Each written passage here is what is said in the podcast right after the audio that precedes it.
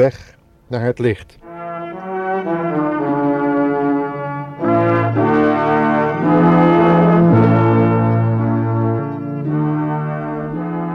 Het familieprogramma van de Stichting Adulam in Curaçao voor geestelijke groei.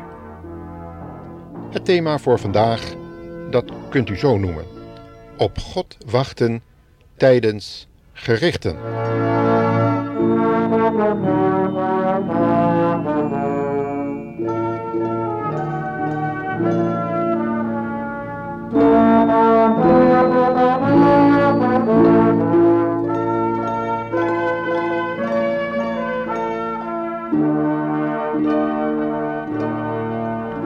Ongetwijfeld heeft u ook vandaag met spanning de nieuwsberichten over de golfcrisis beluisterd. En u zelf afgevraagd waar deze crisis moest eindigen. In onze vorige uitzending hebben wij aandacht besteed aan de invloed van geestelijke leiders, in zowel de kerk als de politiek.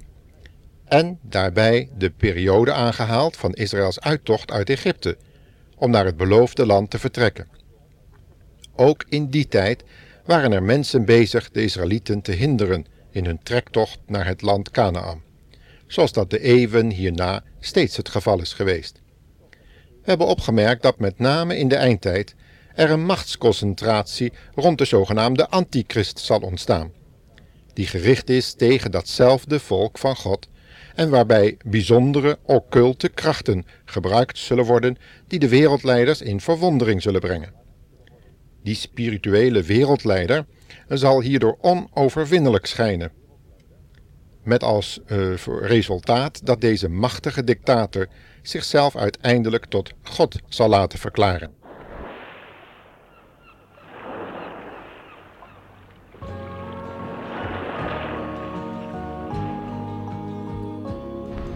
Op dit moment staan we ongeveer op dezelfde locatie als eens een Johannes op Patmos stond, namelijk op het strand.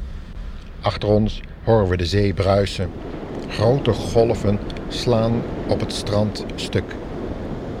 Wanneer we zo over de zee uitkijken, kunnen we ons ongeveer indenken hoe Johannes zich op het eiland Patmos gevoeld moest hebben.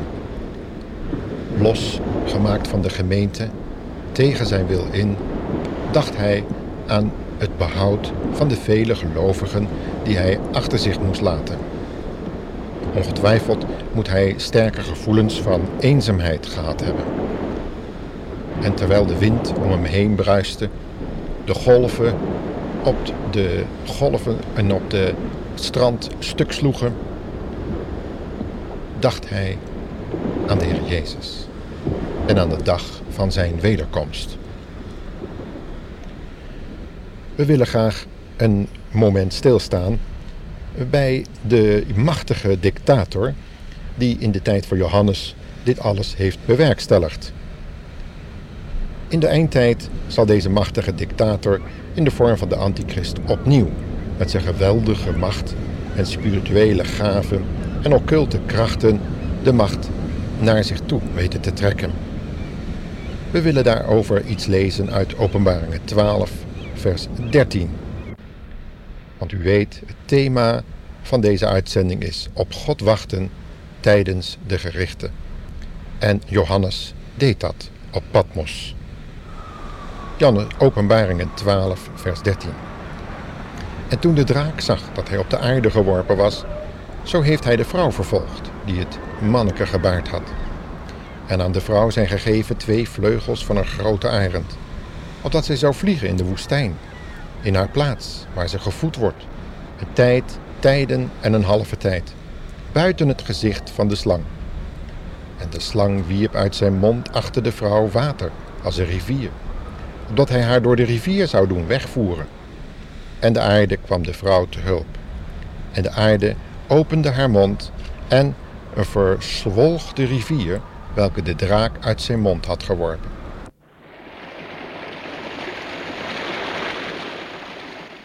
En de draak vergrimde op de vrouw en ging heen om krijg te voeren tegen de overigen van haar zaad, die de geboden Gods bewaren en de getuigenis van Jezus Christus hebben.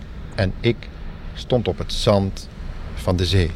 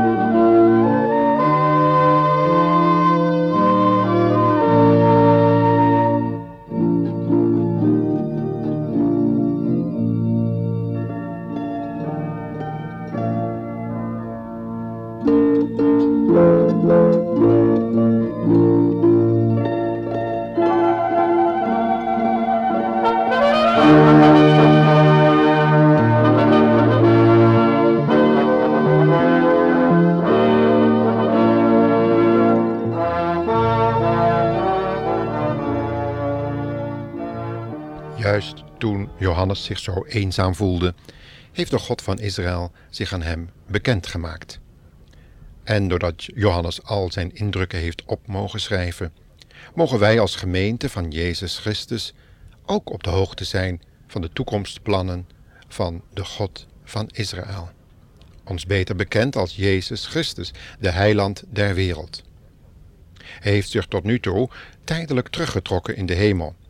Maar hij bestuurt via de huidige regeringen op een bijzondere wijze alle dingen op aarde zo dat steeds meer Joden zich tot hun thuisland voelen aangetrokken.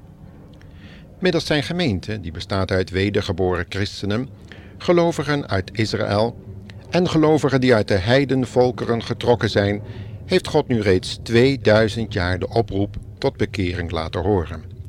Maar velen hebben aan deze oproep helaas geen gehoor gegeven. En dit zal uiteindelijk de vervulling betekenen van de woorden die Paulus in Romeinen 11, vers 25 tot 27 heeft laten opschrijven. Luistert u maar eens. Broeders, ik wil niet dat Gods plan met Israël voor u geheim blijft. Wees niet eigenwijs. Voorlopig moet een deel van de Israëlieten niets van Jezus Christus hebben. En dat duurt tot de grote massa uit de andere volken in Gods koninkrijk is ingegaan. Dan zal heel Israël gered worden. Dat staat ook in de boeken. De grote bevrijder zal uit Sion komen, om het kwaad uit Israël weg te doen. Dit is mijn afspraak met hem. Ik zal hun zonden wegnemen.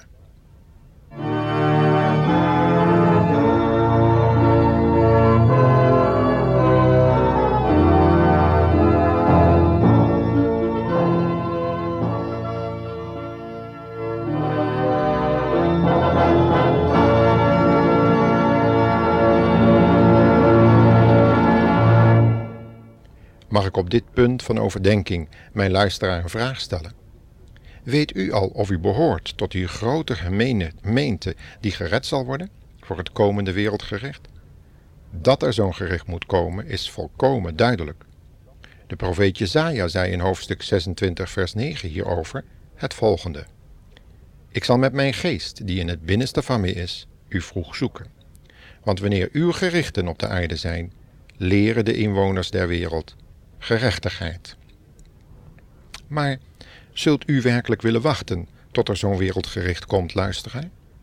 Alle profeten spreken over de mogelijkheid van redding.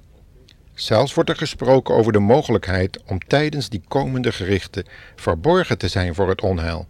Sterker nog, dat het mogelijk is om feest te vieren met Heer Jezus in de hemel, terwijl het op aarde een ware vuurzee is geworden van brandende elementen en elkaar vernietigende volkeren. Waar zult u zijn deze, tijdens deze grote verdrukking, luisteraar?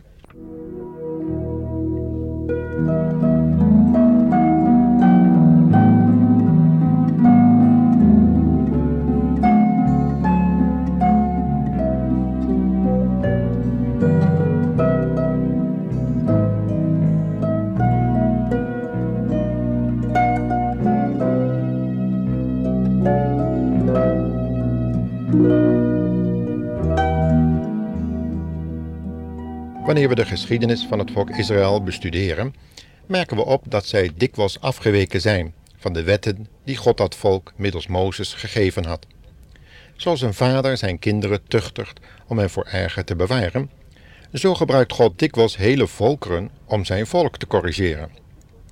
Alle profeten spreken dan ook van deze wijze van doen, die hij hanteert tegenover zijn volk. Zij wijzen erop dat oorlogen, ziekten, tegenslagen tot slechte weersinvloeden en misoogsten toe door God bestuurd worden. Ook de grote tegenstander van God, Satan, de overste van de machten in de lucht en de overste van deze wereld, moet doen en laten wat God hem zegt of toelaat. Satan blijft een geschapen wezen, dat verantwoording moet afleggen van alles wat hij doet. Een van de profeten bracht deze autoriteit van God zo onder woorden. Zal er een kwaad in de stad zijn dat de Heere niet doet? En de profeet Jezaja zegt evenals Amos hiervan, Ik formeer het licht en schep de duisternis. Ik maak de vrede en schep het kwaad. Ik, de Heere, doe al deze dingen. Het is dus duidelijk dat God boven alle omstandigheden blijft staan en dat geen enkele vijand, ook de duivel dus niet, iets kan doen, tenzij God hem er eerst toestemming voor heeft gegeven. Is het dan verwonderlijk dat de gelovigen in zulke zware tijden zeggen: Wij hebben ook in de weg uw gerichten, u, o Heere, verwacht. Tot uw naam en tot uw gedachtenis is de begeerte onze ziel. Dat schrijft Jezaja als vertegenwoordiger van alle gelovigen in verdrukking in het 26e hoofdstuk van zijn profetie. Hoe moeten wij dan reageren als het donker begint te worden? Is dan de gedachtenis van Gods naam nog in ons hart en ons mond? Verkondigen wij dan nog steeds de dood van Jezus Christus bij zijn tafel, met de tekenen van brood en wijn, met het oog op zijn overwinning, opstanding, hemelvaart en wederkomst? Of verliezen wij onze hoop op die hemelse heerlijkheid en de beloften die in Christus ja en amen zijn? Ook in de brief aan de Efeziërs wordt over zo'n samenzijn van gelovigen, juist als ze in moeilijke omstandigheden verkeren, gesproken. Luister maar eens. Spreek veel met elkaar over de Heere en zing psalmen, lofliederen en geestelijke liederen. Zing met uw hele hart voor de Heere. Dank God, onze Vader, altijd voor alles, in de naam van onze Heer Jezus Christus. Dat gaat dan over het samen zijn om Hem te loven en te prijzen. Maar er zijn veel meer samenkomsten. U kunt dat vinden in Handelingen 2, vers 42. De schrijver van de Hebreeënbrief zegt dat juist met het oog op de toekomst en de komende verdrukking met de volgende woorden. Luistert u maar naar Hebreeën 10, vers 23 tot 25. En laat ons onze onderlinge bijeenkomsten niet nalaten, zoals sommigen de gewoonte hebben, maar elkaar vermanen, en dat zoveel te meer, als u ziet dat de dag nadert. Laat ons de onwankelbare beleidenis van de hoop vasthouden, want die je beloofd heeft is getrouw. En laat ons op elkaar acht nemen tot opscherping van de liefde en de goede werken. Ongetwijfeld zult u nu denken: hoe is dat nu mogelijk met zoveel narigheid en spanning in de wereld? Maar juist dan moeten wij op elkaar acht geven. Toen Paulus en Silas met bebloede ruggen in de gevangenis hun oordeel afwachten, werkte de Heilige Geest lofliederen in hun hart en mond, zodat de gevangenen naar hen wilden luisteren. Het resultaat? Het hele huisgezin van de gevangenbewaarder, een Romeins officier, kwam tot bekering. En dat kan in onze tijd ook, beste luisteraar.